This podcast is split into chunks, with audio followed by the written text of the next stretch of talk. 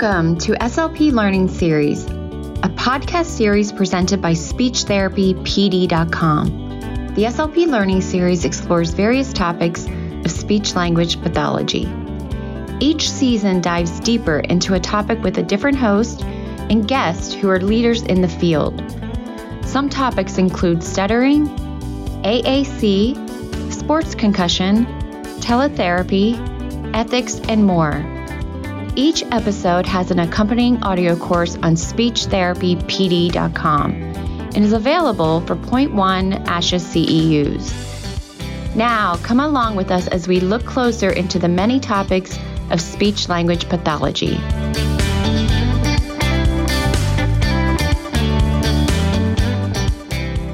Welcome to Season 6 Ease into AAC as a global leader in assistive communication, Tobii Dynavox understands how overwhelming it can be for families, users, and even seasoned clinicians to take on the challenges of identifying and funding an assistive communication device.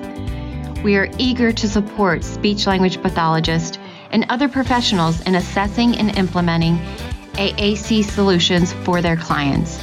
Our website, tobiidynavox.com, and our free learning hub, learn.tobiidynavox.com, are full of therapy materials, classroom resources and curriculum, and hardware and software trainings to help our customers embrace AAC with confidence. Additionally, the Tobii Dynavox for Professionals program allows you to register for free versions of our software to use with clients welcome to the podcast mini series Ease into AAC, presented by SpeechTherapyPD.com. Thanks for joining us on Thanksgiving Eve of all nights for our fifth episode Supports for AAC Implementation. This audio course is offered for 0.1 ASHA CEUs. And if your state license requires live CEUs, be sure to complete all the course modules before the end of today on your speechtherapypd.com account. I am your host, Kate Thomson, and I am a certified practicing speech pathologist from Australia. I was about to say America. You can tell by my accent that is not the case. From Australia, and have worked with people using AAC for the past 10 years. And this is an area that I absolutely love and am very passionate about. And I'm joined today by Darren, who is the chairperson for AGOSCI and as we were talking yesterday, AGOSCI is one of the reasons I really got into AAC. So keen to chat some more with him today. As the host of this podcast, I receive compensation from speechtherapypd.com and have no other financial or non financial relationships to disclose. Today, we're also joined by Darren, as I said, who's a speech pathologist from Australia with over 20 years in the field and the chairperson of AGOSCI. So that's a membership body for people interested in enhancing the participation of all people with complex communication needs. We also joined by Jeff Steppen, a speech language pathologist from America with over 24 years in the field, and Amy Goldman, another long-standing SLP from America and the president of the US Society for Augmentative and Alternative Communication, which is a, another membership body supporting people who use AAC.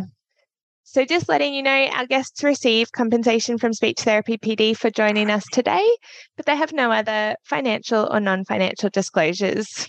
Before we get started, just a reminder that we love and encourage questions from our participants. So please send through any questions that you have in the chat box, and we'll make sure that we answer all your questions throughout the discussion today. If anything comes up after today's episode that you have any questions about, please feel free to contact me directly by emailing me at kate, K A T E, at speechease.net.au. So let's get into the topic for today supports for AAC implementation, where we'll be talking about the supports available to SLPs wanting to dive deeper into the field of AAC. Welcome, Jeff, Darren, and Amy. Thank you so much for joining me today. And before we get started, I'd love to hear some more from each of you about your journey, your career as a speech pathologist, and how you got to where you are today. So, Jeff, do you want to kick us off? Yeah, sure. Well, thank you for having me on the show, first off. As you mentioned, I've been in the field for 24 years. I began my career working with adults, quickly transferred into the pediatric realm. Did a lot of early intervention in the early 2000s. Uh, in 2010, I made a switch to a school system. Been there since 2010. So I'm on year 13 at this point. And that's really where I think AAC hit home for me. I'm working in an educational life skills program. So it's been heavy on the AAC and it's been uh, quite a journey yeah, yeah, beautiful. Was there something in particular that uh, stands out to you as the moment where you were like, oh, this is the field for me? You know what? Uh, to be quite honest, I have this early in my career as I was working with adults, I was actually thinking of leaving the field. And I working with kids was, you know, I had to give it a shot. And I, you know, I've always enjoyed being around kids. I'm a kid at heart. I love play-based therapy. And I really think like as I as I got into it, it just really spoke to me. And I've especially, I think over my career, I've especially loved working with autistic clients. So I think that just, you know, the combination of kids and, you know, autism and the sensory differences, it's been, it's been fascinating for me. Yeah, yeah, that's awesome. And how about you, Darren? Can you tell us a bit about your journey and how you got to where you are today? Yeah, well, um, as you mentioned earlier, I've been a speech pathologist for about 25 years now. And I accidentally fell into the AAC field as a new graduate because my wife got a job in on the Sunshine Coast, and I had to follow her, and I just picked up whatever I could find. And it happened to be with uh, the Cerebral Palsy League of the state, and I thought, well, I'll give it a go. It's a job, and it didn't take long, and I was hooked. You know, working with children and families who had complex communication needs was just so interesting and you could make such a big difference in their quality of their lives and their outcomes. And to think that I was getting paid to, as Jeff said, to play with kids and to talk to people and to help them communicate better, it kind of almost, you know, felt a bit too good to be true. I mean, still hard work, but it yeah. was certainly uh, something that felt very natural to me, and I really enjoyed it. And yeah. since then, I've worked with a um, another well, that was a, um, a charity organisation back then, but I've since worked for the government. And then I moved into private practice. And on the side, as you mentioned before, I became chairperson of AGOSCI about eight or nine years ago. I'm losing track now. And so it's been a fun journey, that's for sure. Yeah, yeah. So fell into AAC and Annette is now the chairperson of AGOSCI. Yeah. That's and I think a lot of people would have that story in AAC, wouldn't they? They accidentally fell into it and then they realized how amazing it was. Yeah, yeah, for sure. And how about you, Amy? Can you tell us a bit about your journey? Yeah, so Darren, we have some similarities in our mm-hmm. journey. I was a speech language pathologist at a hospital in northern Maine. And when I got there, in addition to inpatients and outpatients, we had a contract with a cerebral palsy school. And that's when I found my home in AAC. Mm-hmm. And mm. it predated technology. That's how long ago it was. And, you know, my first communication board was cutting up the Golden Picture Dictionary and a jar of rubber cement and some clear contact paper. And that was aided AAC back in the day. And then subsequently, through a variety of other jobs, including work with individuals with significant cognitive disabilities and intellectual disabilities. I'm like, this is where communication is. So I haven't done direct clinical work in a while. My trajectory has been policy and advocacy. So, but the beautiful thing about speech language pathology is all the different pathways. Just don't ask me to do dysphagia. So, good to know. yeah. And how about your role as the president for yeah, you? Do you call so, it USSAAC? Yeah, so I've been involved with ISAAC, the International Society for AAC, for quite a while. Actually, 1992 ISAAC conference in Philadelphia, and I was social events chair. After that, ISAAC in Pittsburgh, which I can't even remember, maybe eight years ago, 10 years ago, I was a co chair for ISAAC Pittsburgh. And then I was recruited to join the board of USSAAC and served two terms as treasurer and then got on the presidential track, which meant two years as president elect I'm in my second year. Well, January will start my second year as president and then become past president. And, you know, USSAAC is unique because we have members from a variety of disciplines. We have members who are family members, and we have members who are AAC users. And in fact, it's our practice to alternate presidents who use AAC with presidents who don't use AAC, but we are committed to cultivating leadership among people who use AAC. So, yeah, well, That's amazing. So ISAAC Cancun will finally happen this summer. It was yeah. supposed to be ISAAC 2020, but yes, 23, we'll take it. Yeah. Yeah. yeah, I remember being at the ISAAC conference in the Gold Coast and they released Cancun conference. I was like, yes, I'm going to go there. And then we all know what happened after that. Awesome. So, can you tell us, Amy, a little bit about how USSAAC helps speech pathologists, particularly in America, but then ISAAC internationally as well, how it supports speech language pathologists to support people with AAC? Yeah. So this year we have a couple of very cool initiatives. One is already with us, and that's our speaker connection. And if you go to speaker.ussaac, dot org, you will see the listing of very talented AAC users who are out there ready to be hired because paid employment is one of our values. And we have done a lot of work promoting this to universities because we really strongly feel that it is the voice of people who use AAC that needs to be heard. And for budding SLPs to hear what can be so that they have their sights and their expectations for the people they help to be at that level. So, if you know of a talented AAC user, anybody who's an AAC user can create a profile and anybody can search the profiles. But coming hopefully in January is our member finder because we always are getting contacted. I need somebody who can do this in Evanston, Illinois. I need an evaluator in California. I'm a parent of a new user. I'd like to connect with another parent. So our member finder, just our members can make a profile, but anybody can search.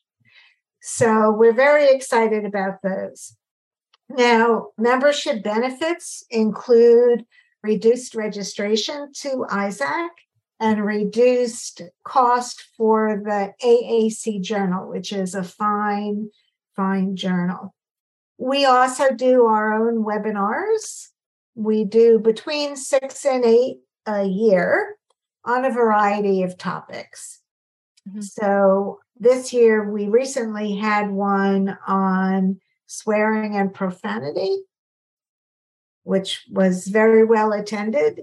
We've had some that deal with communication at end of life, a whole range of topics. And our webinars are free to anybody. If you want ASHA CEUs, it's free if you're a member. There's a $25 charge if you're not a member. And that's the live ones. And the archived ones are a member benefit. They're behind the member wall for ISAAC members. And if you're a USSAAC member, you're an ISAAC member too.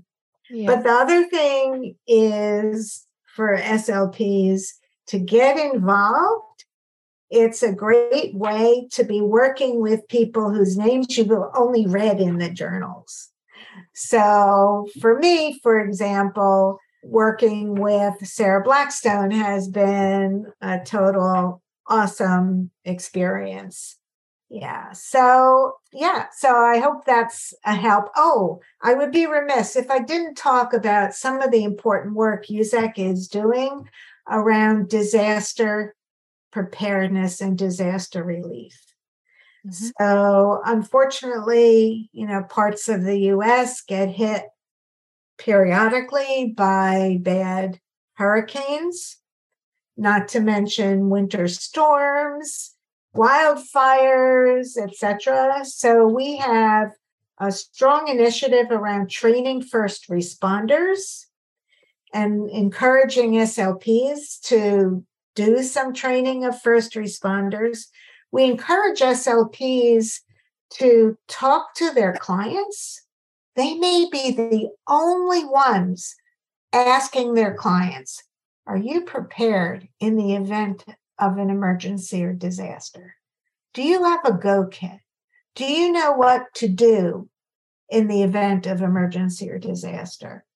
And the other thing we do is if AAC devices or services have been disrupted by natural federally declared disasters, we can financially help. So, yeah, yeah, I think that's a really important topic and something that over in Australia, the Nas- National Disability Insurance Scheme is starting to talk about as well. That providers are a big part of supporting people with complex communication needs to be prepared in a in a disaster or for a disaster. So yeah, I think it's something that is really important that we start talking about.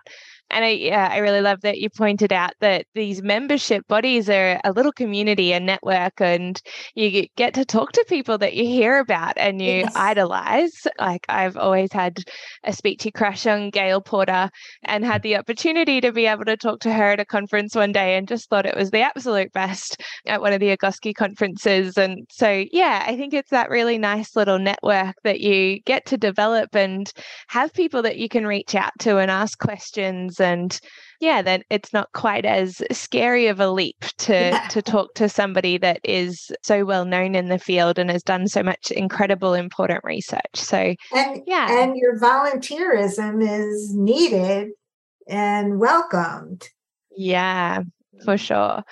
Darren, are you able to tell us a little bit about AGOSCI and how it supports speech language pathologists? Yeah, yeah, thanks. Well, I won't go through absolutely everything in detail because I think the best way to sum it up would be that it mirrors what Amy has just mentioned that ISAAC does. Yeah. Um, except it happens on our little island uh, down here in Australia in terms of there's member benefits around discount to conferences and access to free webinars. And there's a community of support and there's access to meeting AAC communicators and their families. And, and it's more than just speeches. It's, it's access to all the tech companies. And although we're so many tens of thousands of kilometres away, we still get to touch base with the big names internationally. Like we had Anna Ayland come to our conference this year. And next year we've got Cynthia Cress doing a national tour of Australia. So, and then AGOSCI members feel like we get the both best of both worlds because they can jump into AGOSCI and a lot of AGOSCI members are also ISAAC members. So we can double up in terms of those benefits. So it's a wonderful support network for anyone working in AAC um, in Australia to connect and, and, feel supported. And, and it's even more important now, as uh, Kate, you mentioned in Australia, we have this federally government funded disability support program called the National Disability Insurance Scheme, which funds to the best of its capacity to cover everyone's needs from a financial perspective in terms of what they need. But what that's meant for service providers is that we've become very splintered and, and, very much instead of having a large government service and some large charities, there's lots and lots of little providers. So AGOSCI actually is another mechanism to help um, the provider community uh, feel connected as well. Yeah. And I think the other really incredible thing about being part of these groups is and going along to conferences is like you say, being having that opportunity to meet AAC users mm-hmm. and to see really successful communication using AAC. We've talked about in some of the previous series how slow progress can be when you're first getting started. And so being able to see people that are really successful with their communication and helps to give you that sense of like, mm. okay, cool, this there's a purpose, we, we can achieve something here, but also to link up other AAC users and to create the connections with each other and and mentoring even and those sorts of things, I think is really important. Yeah, so I think that's really cool. Thanks, Darren. Mm-hmm. Jeff, as an SLP working in the field, can you tell us about some of the supports that you've found that have been really helpful? Sure. Well, I think the supports that I, I, that I really turn to, I think, are the ones that most people have heard about, know about. I mean, I I'm a you know, being that I host my own podcast, I'm a big podcast nerd, and I love the Talking with Tech podcast with Chris Bugaj and blanking on her name, his co-host. So my apologies, but no, I think listening to other podcasts, I think, has been very helpful. I mean, especially for someone busy like myself with a family, job. I love listening to podcasts in the car. I've also always been a huge fan of blogs. I know that I still, you know, I have a collection of bookmarks of, like, for instance, uh, to this day, going on 12, 13 years, Linda Burkhart, if you ever uh, Google IEP goals, you'll quickly find in the top Google searches there's a page that she has about uh, how to write goals for children with complex communication needs.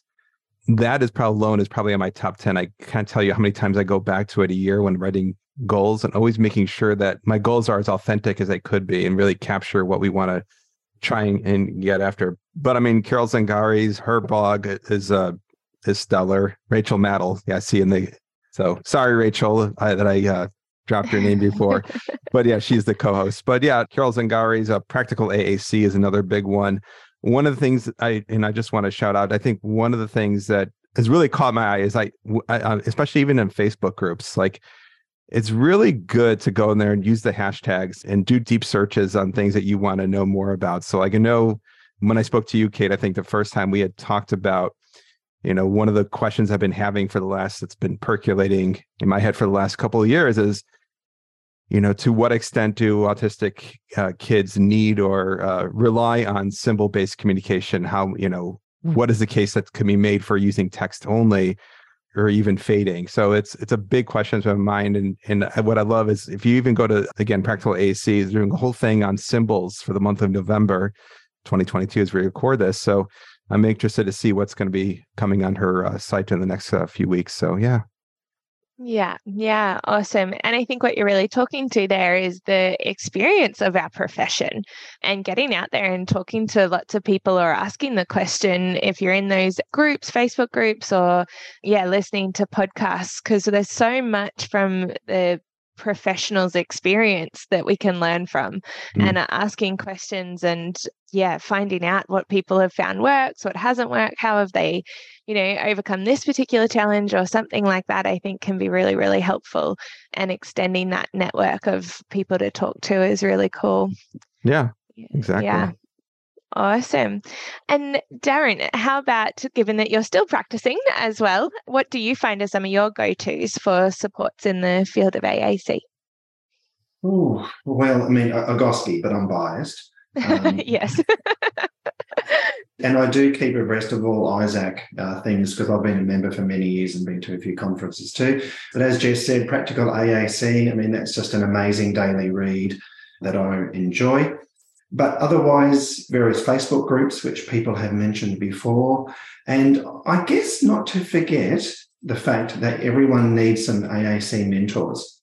And they are they are my go-tos. And it'll be sending them emails or uh, you know, I've got a few in my office that I'll talk to. And sometimes you can be so busy in your work day that just having someone that you can ask some really practical questions to, really quick questions even can um, that can be some of the, the really important stuff that can't be underestimated yeah yeah those yeah. hallway chats mm. sorry amy no you mentioned facebook groups and i've got a bunch of favorites too but one of the most powerful ones is Ask Me. I'm an AAC user. So, this is the voices of people who use AAC, many of whom are people with autism who are part time AAC users. And it's just fascinating insights that I think we all hmm. uh, can learn from. Along those lines, just coming back from the ASHA convention, had the pleasure of listening to Jordan Zimmerman, who is a woman with autism who's an AAC user. And she's also the subject of a film she showed a few, the trailer, I believe. The name of the film is This Is Not About Me. And it's just awesome. She was classified as severely impaired, intellectually impaired, behaviorally severe behavior disturbances until she learned to type and this is not FC or RPM. She learned the alphabet and she independently started typing. Her very, very powerful speech included a heads up to SLPs about the potential for us as a profession inadvertently causing trauma. It was pretty powerful. Yeah. And I just come back to the Ask Me I'm an AAC user group. What I really love about it is there is a 24 hour lockout rule. So anyone who's not an AAC user is not allowed to answer any of the questions, which I think is is that talks that really powerful moment of where people who are AAC users are answering questions in ways that like just blow your mind that you're like, oh, that's a really good way to phrase that. Or, you know, I wouldn't think of it in that way, or I wouldn't have thought of to say it in that type of way. So I, I think it just is really helpful for people to see and to hear the experiences of AAC users um, over professionals because you know we have our professional bias and our professional hats on so to be able to hear it from another aac user is really powerful yeah so i just have a plea so there is a Facebook group called AAC for the SLP, which has like 35,000 members. That's a lot. but I will bang my head against the wall if I see one more time what is the best device for blah, blah, blah, or the mm-hmm. best app. Yeah. You guys agree? That's, yeah. Oh my there are better ways to find out the appropriate approach for your client. Yeah. Yeah. Better than social media. Social media has its place. Yeah. And how would you go about that, Amy? So, one of the things is to become familiar with a range of options. And I I did put in the chat in uh, Angela Morad, who's a amazing kids. Mm, yeah. And she's the presence on Teachers Pay Teachers. And she has amazing comparisons of apps as well as software and devices. Mm-hmm. So that's one way to become familiar. But the other way is you know, the vendors often, well, certainly the dedicated device vendors have large education initiatives. I would say go play with a device, you know, at a conference exhibit hall. In the States, every state and territory has an Assistive Technology Act program those programs are meant to have lending libraries. And very often, as an SLP, you can borrow the device from the lending library so that you are familiar with it. Because again, appropriate practices say you should be familiar and comfortable with a variety of tools. If all you have is a hammer every problem will look like a nail. So you need to be familiar with the tools. Yeah, I really love that analogy. I've not heard that before. And I think we talked about last episode. If we haven't, I'll say it again that I'll say it now. A lot of the app developers will give out free download codes as well if you reach out to them for speech pathologists to be able to try and learn different systems and uh, and trial them with their clients and students. So yeah, that's a really cool option as well to reach out to all the different developers out there um, and just have it on your iPad. Yeah. At Tobii Dynavox, it is our mission to empower people to do what they once did or never thought possible. As a global leader in assistive communication, we strive to provide innovative solutions, support, and resources to individuals, caregivers, and our professional partners. With a variety of hardware and software for diverse users of all age groups, and with various diagnoses, we are your partner throughout the AAC journey and beyond. Learn more at tobiidynavox.com. How about you, Jeff? How would you go about if you had a question like, what device is going to be best for this client? How would you go about answering that? Well, my big soapbox uh, piece has always been, you know, we use we throw out the term dynamic assessment, and for me, the biggest component of it of any assessment is the time component. I remember when I first started my job in 2010, there was a popular, I think it was Mayer-Johnson. I don't know if I don't know if people still use it. It was it was a test basically to assess an AAC's users, you know, symbol recognition, you know, size, what is the appropriate this, appropriate that. So you can try really feature match.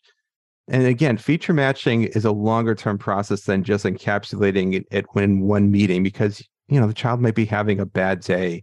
And I've seen uh, from my own i remember i can, i'll just quickly tell a story of a, of a girl kindergarten who i remember i had a, a rep from one of the companies come out and she just you know the way she accessed with her fingers they're just very knobbly kind of fingers and we are i can't i think we were trialing lamp words for life if i'm not mistaken at first and you know we were going back and forth and she, was showing some early success and the idea was okay so do we go with Unity? Do we go with LAMP? How many icons? How much, you know, what is the vocabulary building? All this stuff, right? And someone else was in the room like, I don't know if this many icons is, is appropriate. Long story short, what looked very awkward and within the first couple of sessions, quickly, I'm telling you, within a month, she was a pro at, you know, again, so she had, for some reason, she had sort of insisting on accessing with her thumb. Mm-hmm. that changed within a month or so you know, and then became a, a finger and thumb. But if you had just looked at that first session, if that was your only way to assess, and you're saying, okay, this is the moment in time and this is what's going to be, well, you wouldn't have had that growth period. You wouldn't have had that chance to see what she was really capable of. And then if you looked at it, this girl now is, by the way, in, in high school, and she's come a very long way. And yeah. you know, again, again, you need to sort of trust the process and know that you can go back and, and make changes along the ways. But I think again, my biggest thing is don't be scared off or be feel like you need to be cornered within the first session, within two sessions or a week or whatever the timeline is. You need to give us some more time. I actually credit at a conference I was once talking about an adjacent topic with uh, Linda Burkhart about this, and she was the one to really just really nailed on that point. You've got to give it time. You know, whether you're doing PODD, whether you're doing, you know, whatever type of AAC system, give the time frame, you know, then offer the supports that that you need to make them successful. Yeah. Mm. You know, Jeff, I, I often think if we judged kids' ability to ride a bike on the first hour that they were presented with a bike, we wouldn't have any kids riding bikes. Yeah. Yeah. That's very true, and it's really speaking to that growth period that you said, Jeff, and um, and dynamic assessment too of you know you know trying some different things and seeing what works, and give that time to learn and grow and explore, and then see how things are, and and constantly be reflecting in that moment rather than going up. Oh, here's a device that hasn't worked you're not yeah. getting a device, which is, yeah, completely taking away people's rights to communication. So, yeah, I think that's really important around that time that's needed. Yeah. How about mm-hmm. you, Darren? How do you go about the process of figuring out the right AAC system? Yeah, well, it's actually no different to what my colleagues Amy and Jeff have just said. I mean, dynamic yeah. assessment is the key, isn't it, to sort of get the ball rolling there? And, you know, the assessment process, establishing rapport, finding out what the client's skills and interests are, and how they live their life is the key before you even get your hands onto the devices within the dynamic assessment process. But yes, the time component is certainly something that I make clear to a lot of families, that being yeah. very important. And then, as Amy said, you actually just need to get your hands on the aids, on the devices. You need. I'm a kinesthetic learner. I've got to feel it and do it and, and use it. And that's the only way that I feel like I've been able to learn how to use the aids properly. So then I can showcase them to clients. And so going to conferences is a key to making that work and just spending more time at the trade displays than what you think. And borrowing devices for clients, you know, loaning them and then having a go at it yourself. It's all really, really important part of the process. And yeah. and I always have the email addresses of my local vendor companies. So, you know, the Tobii company, the PRC company. And if I've got any question about what I'm doing, I'm flicking emails. How do you change this scanning process? You know, what's happening next with this app? And just making sure that I've got that dialogue up and happening. But yeah, certainly they're the key themes that Amy and Jeff have mentioned that I certainly do follow too. Yeah, yeah, for sure. I had worked with a colleague who drove from Townsville to Adelaide. So for people not in mm. Australia, that's about 28 hours worth of driving. And she, and that's not even from one side to the other. She was with her partner and she decided that entire trip she was just going to use PODD to communicate. And that's how she learnt to use use a PODD to communicate. And by the end of it, her partner was like, just talk to me. Because it was slow and she'd make mistakes and she'd have to go back and all of these sorts of things. And um, yeah, mm-hmm. but she got quite efficient with how the system worked and where to find things and where to look. So just finding those ways that you can build it in and spend decent amount of time um, using it as your way of communication. So mm. several times an hour, I had I have something to say. Yeah, yeah, yeah, absolutely. Mm. While he's also driving for twenty eight hours. no fun. So I I just didn't want to leave this conversation without reminding people that AAC is beyond apps and devices. Mm. And that some of our most effective communicators are those who are multimodal communicators.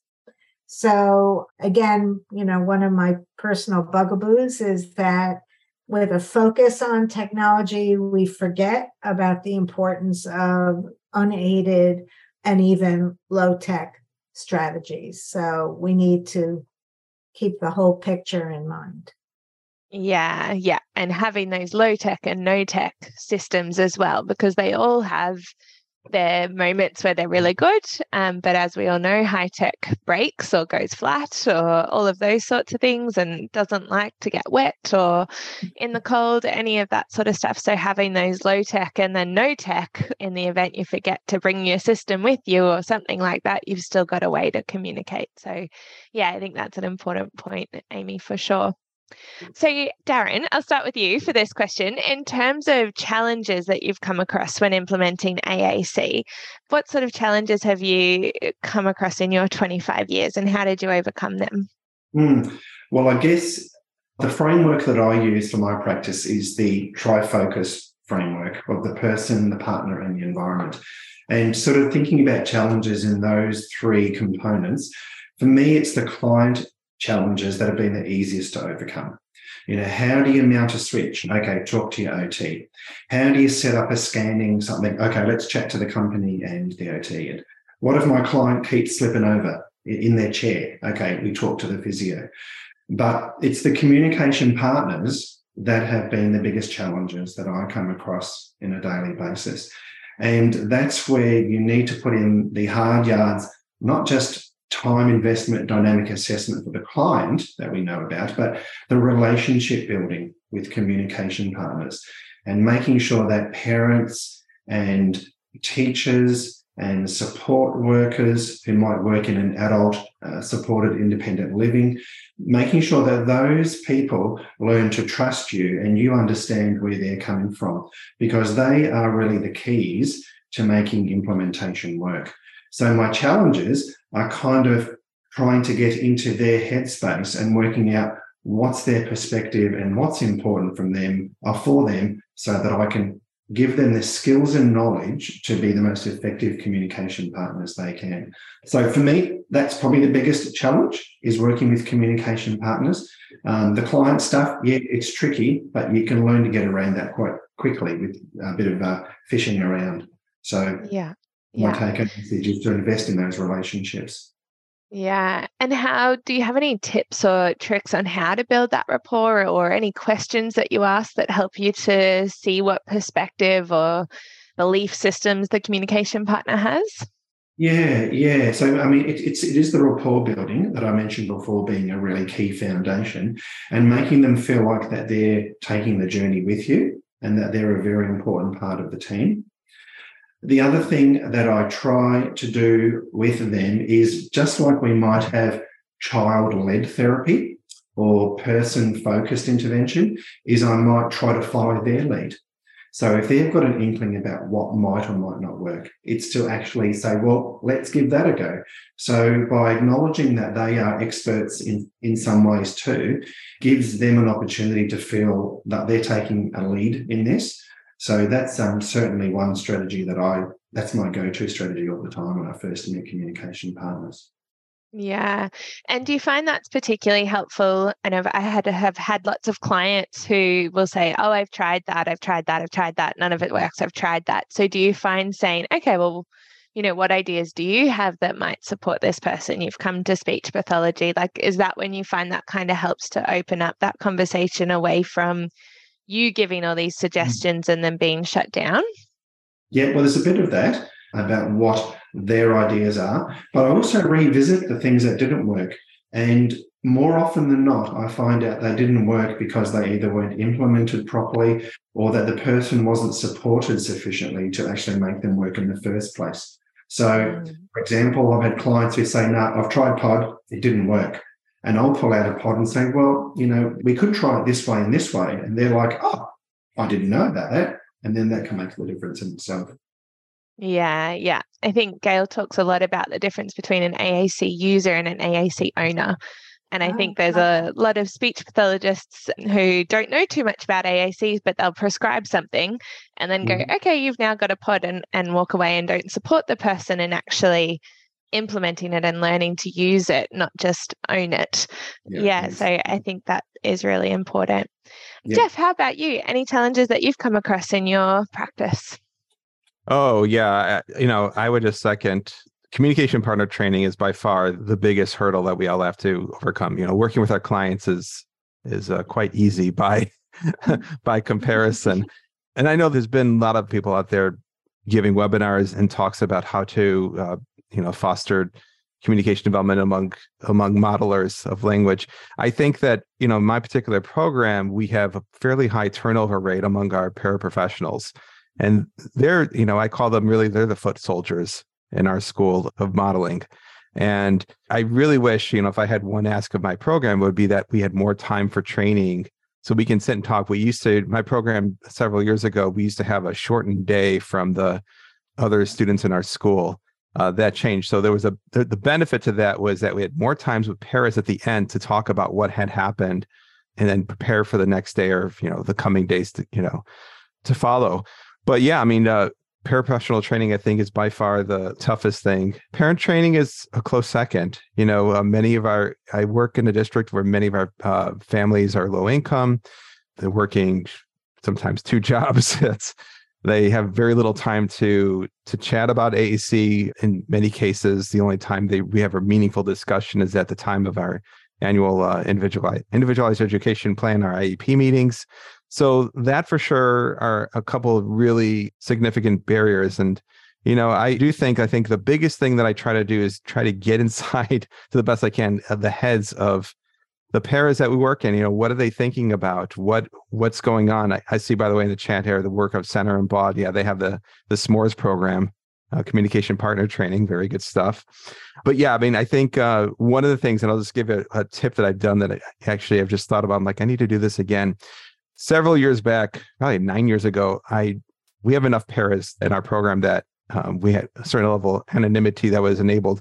I sent out a Google uh, survey, and I wish I wanted to get a deeper understanding about, you know, in a safe way where parents didn't feel like they were being, you know, sort of challenged, but what were their expectations? What were they thinking? And I got some very interesting insights that I don't think I ever would have gotten had I just gone up to them individually and asked them, okay, what do you, what's going on here? What are you thinking? You know, you we had some parents I remember who are questioning, you know, were the kids ready for AAC? And but they were afraid to ask me that directly. So a lot of the common myths that you that we run into all the time, well, won't this impede communication? Like the real, you know, the stuff that we just sort of bet off, like, no, but these are the kinds of things I think we need to do. Find a way to open up those channels of communication so that they feel safe, empowered, and that they have the best interest of the child in mind. Yeah, for sure. And I think that's really important is giving people that psychological safety to share their actual beliefs and their concerns so that you can break those down. Because I think for a lot of speech pathologists now, we know a lot of those myths are wrong and we've debunked them in our minds. But for a lot of the people we work with, that's still very high of importance to them. And they still think that's very true. And although we might say, oh, you know, there's research out there, there's um, using AAC won't stop verbal communication from developing. We might say that, but that doesn't actually help overcome that belief system if that's quite ingrained. So, yeah, yeah, I think having that psychological safety and that rapport a bit for people to raise that and say, well, this is my fear or this is what I'm concerned about. And being able to support them through that without judgment and and those sorts of things. Mm-hmm. Yeah. However, I would hope that none of the SLPs carry forward that, oh, he's not ready. Yeah. Because mm-hmm. I've all too often heard, I have some friends who are OTs, and they're telling me the SLP on their team is the one saying, no, he's he's not ready. Mm. So I also serve on the National Joint Committee for the Communication Needs of Persons with Severe Disabilities, otherwise known as the NJC. And you may be familiar with the Bill of Rights, Communication Bill of Rights, but yeah. also the NJC website is a wealth of information that usually it'll state a, a position and describe it and also provide the research that backs up the position. So that's it's not an ASHA body, but ASHA hosts the website. So the website is www.asha.org slash NJC. And by the way, if you know of a US team that's paragon of interdisciplinary process uh, supporting individuals with significant communication disabilities, they should apply for an award that the NJC gives annually, and you'll find out that information on the website as well. Yeah, awesome. Let me do the plug there. That's okay. Do you want to put the, the link in the chat for everybody? Yeah, and I think that's a really important point, Amy, that as the speech pathologists, we really should be championing assuming competence, that these people are able to communicate. We just need to find a way that supports them um, and thinking multimodal as well. So, yeah, I think, yeah, especially as the speech pathologist, we should be advocating for communication rights. And yeah, and I guess for us, we all are, you know, so passionate about AAC, and that's something that seems so natural and common that we forget to talk about it sometimes. But I know I've worked with a speech pathologist who works with a teacher within a school for children with disabilities, and the teacher is old school and very much is like, nope, AAC will stop them from talking. They're not ready. They can't mm. symbol match. Like all of these very old belief systems around AAC and trying to su- to support and advocate and educate for her. And this is a new graduate speech pathologist, you know, talking to a teacher with 20, 30 years experience. And so trying to build that relationship has been quite tricky to overcome. And this person's then telling parents, oh, no, don't worry about your AAC. Don't listen to your speechy. They don't know what they're talking about. and all of this sort of stuff. So it's been quite a um yeah a journey for her in terms of how does she advocate and and where does she go next for for those students. So amy in the work that you do has there been any challenges that you see that's a number one challenge that comes up? Yeah so one of the biggest challenges we have in the us can be the funding. So even though there's a lot of shoulds when it comes to the school district responsibilities. In actuality, it doesn't always work well. Or we've had situations where the school doesn't allow the device to go home, which the IEP team should be addressing that and specifying in the IEP that yes, it should go home and then it should go home. We have challenges around what happens to kids once they have aged out of school, and yet they still need services. So, get finding payment sources can be very, very difficult. It should be something that the team is working on in school as the child gets into the teenage years. And my particular interest, adults with intellectual disabilities, very hard to find funding to continually to support not just the individual and replacement of the device when that's needed, but training for their staffs. So yeah. those are some big issues. And USSAAC is very lucky that our director, we have a director of advocacy, Lewis Golinker, who takes the bull by the horns and is willing to help with some of these cases that will have ramifications, not just for the individual, but some ripple effect. Yeah, yeah. And I think funding is a challenge everywhere. That yeah really getting that advocate to come in and to to help and to support especially when you're looking at multimodal as well. So i know back here at home we'll sometimes have a device approved but not the low tech support system or you'll get one or the other or they'll see it as a duplicate. So really again finding those peers that have worked within that that funding system and know some of the tips of the trade to help get things through is really helpful. Yeah so i mean we actually found how widespread this not taking not being allowed to take it home was during one of the hurricanes in houston and the schools were closed for several weeks and guess what because the kids weren't allowed to take their devices home. The kids were without their without a way to communicate for weeks. Yeah. Yeah. And if you translate that to taking away somebody's wheelchair for a few weeks, so they're now not able to ever leave their house or their bed, you, you just wouldn't do that. So being able to help people to see what that actually means and the right to communication access is really important. I am mindful of time, so we've only got a few minutes left. So, what if we go around the room and if you can give you three tips, three tips that you would give to a speech pathologist working within AAC? That would be amazing. What if we start with you, Jeff? Boy, three tips. Um, well, I guess, you know, one would be try you know i have to be better about this myself i you know i was ta- i opened talk, talking about podcasts and blogs try and get yourself to read a balance of the original research if you can. It's something that I've tried to, you know, stay on top of if I could. Go to conferences, but you know, you need to sort of get the theory, but also again, I do think there's a place for Facebook groups and looking at tips. What are other people doing out there?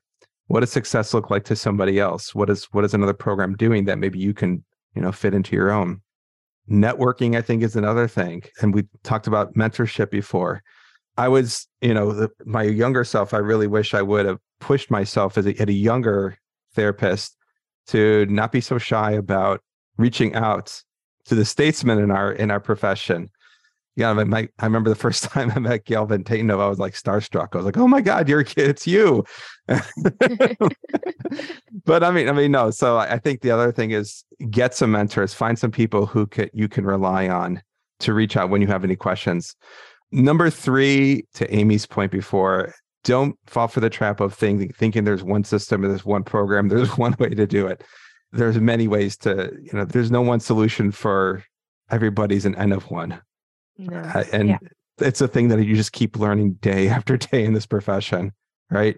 You think one thing, oh, this worked for so and so, it's going to work, and it doesn't. It's just a ton. I think the other thing, uh, the last thing, there's just a ton of customization for every client. If you're doing AAC right, rarely, rarely, I mean, I can't even think of any.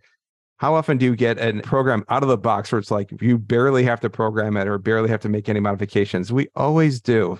That's the point. Yeah. So, yeah. Yeah, and individualize it for things that are important for that family or that person and their the worlds that they're in and the types of words that you know them and their peers are using. Yeah. Mm-hmm. Yeah. What about is there a training or a course that you have done or a book that you, you know, a go-to resource that you have? Well, uh, the thing that's been fascinating me lately and it's all over social media is the Gestalt language processors of, in the autism world. And so, you know, I took, you know, I I interviewed Marge Blanc back in 2013 or 14, I want to say, when she was first making the rounds on ASHA. And for those of you who are not familiar with her work, check it out. It's very interesting. Um, and it has all sorts of ramifications for how we go forward in AAC for Gestalt language processors, identifying them, who, who are these kids and what, how might we need to be representing language differently for them. So that's a whole other topic, but um, I would encourage everyone to check it out. You know, the, the science in that is young, but I think there's a lot to be mined there. Yeah, yeah. Awesome. That's really helpful. Do you want to put her name into the oh, chat sure. for us, Jeff? That would be excellent. Darren, how about you? Three tips and then any books or training or resources that you go mm. to. Well, how do I come up with three different tips to what Jeff just said? Sorry. perfect. um, I think you need to acknowledge that your learning never ends in AAC, and that's what makes it an amazing discipline. So, yeah. if you're a recent graduate or an old graduate like me, there's always new stuff you got to learn. And so that's the challenge, but also a, a, big sort of surprise and a happy component of this job is that it is it keeps you refreshed. So you do need to get to conferences all the time, even when you're a recent or an old hat. You need to be talking to people all the time. So you need to be your AAC friends. You need to have your mentors, your, your AAC users or your communicators who you're friends with, your reps from the vendor companies. So you need to have your, your AAC friends on hand as often as you can. So when it comes to reading and conferences, well, you know, you just need to get to as many as you can. If they're close by, you're just going to make the most of it and jump onto it. Whether it's a speech pathology uh, organization or an assistive technology conference or an ISAAC or an AGOSCI, if it's around the corner, you just got to make the effort to go. Yeah. When it comes to when it comes to textbooks, well, my go-to textbook is still uh, Beukelman and Mirenda because I teach it. I'm actually also a tutor at a um, local university that runs a speech pathology program, and that is our go-to text. So I'm forever, you know, opening it up just to do a, a little check or something or to show one of my staff something you know, print off the participation model and just stick it on someone's desk, you know, that sort of stuff. So that's probably still my go-to text. Yeah. Yeah. Yeah. Yeah. Mine too. and how about you, Amy? Yeah, so I just have to echo what the other gentlemen have have said that one of the things that makes AAC so challenging is that and exciting is that it is always changing. And I've talked to some of my friends who who teach at the AAC courses, and I've done that in the past too. And they're always saying, you know, I'm usually rated as a professor much higher than than this, but the students are not going to get a cookbook when it comes to AAC. And that can be challenging, but as I said, so exciting. but one of the other tips is to remember this is really at very best an interdisciplinary area where we are better together with other professions and with parents and people who use AAC as our partners. So remembering that evidence based practices includes the three legged stool, that one leg is the research, one leg is practice experiences, and the other is consumer preference and consumer choice. So keeping that in mind. We've really only scratched the surface for resources. I am not a big Pinterest user, but I know Lauren Enders Gonzalez does a lot of Pinterest. And if you're looking for carry cases, evidently she's got a lot on Pinterest and YouTube. So if you want to see users, you know, students coming up now in AAC have a lot of advantages in being able to see a whole host of people who use AAC. So, again, I didn't mention the AAC Rehabilitation Engineering Research Center, the work of Janice Light. And she's got some great videos and some work with very young children in AAC. But anyway, the resources are out there for the taking. Yeah. we do have a question that's come through, which, in terms of resources, if you guys have any special tips or resources for individuals using an eye gaze system on a high tech computer, if you know of anywhere in particular that people could go to find more information around that. I was going to say, it depends where people are in their journey from assessment to implementation. So that if that question had a little bit more detail, would I be able to direct them to uh, the the right sort of information? I reckon. Yeah, yeah, hmm. awesome.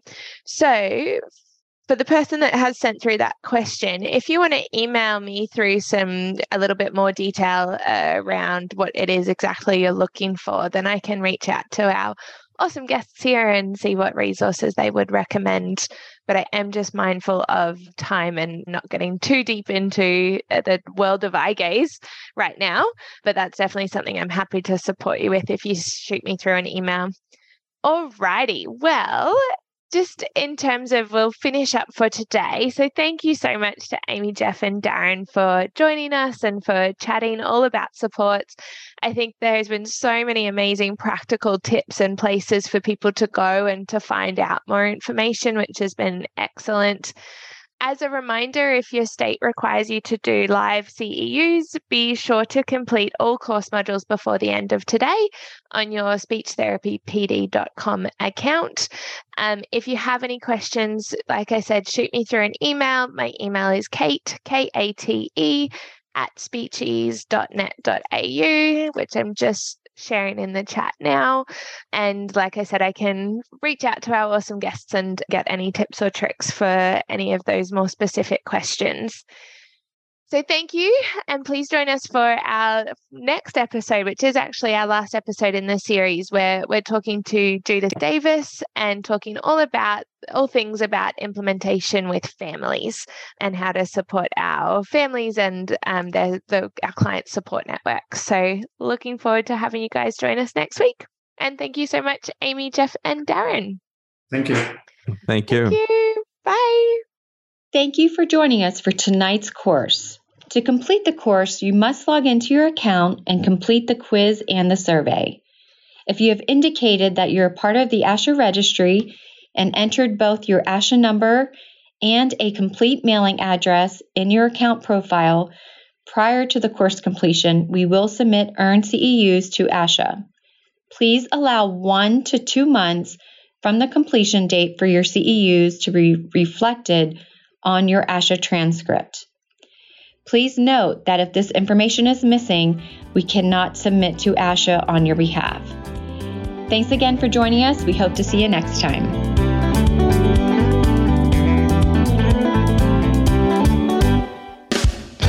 Thanks for joining us at SLP Learning Series. Remember to go to speechtherapypd.com to learn more about earning ASHA CEUs. We appreciate your positive reviews and support and would love for you to write a quick review and subscribe. If you like this and want to hear more, we are offering an audio course subscription special coupon code to listeners of this podcast. Type the word SLP Learn for $20 off. With hundreds of audio courses on demand and new courses released weekly, it's only $59 per year with the code. Visit speechtherapypd.com and start earning ASHA CEUs today.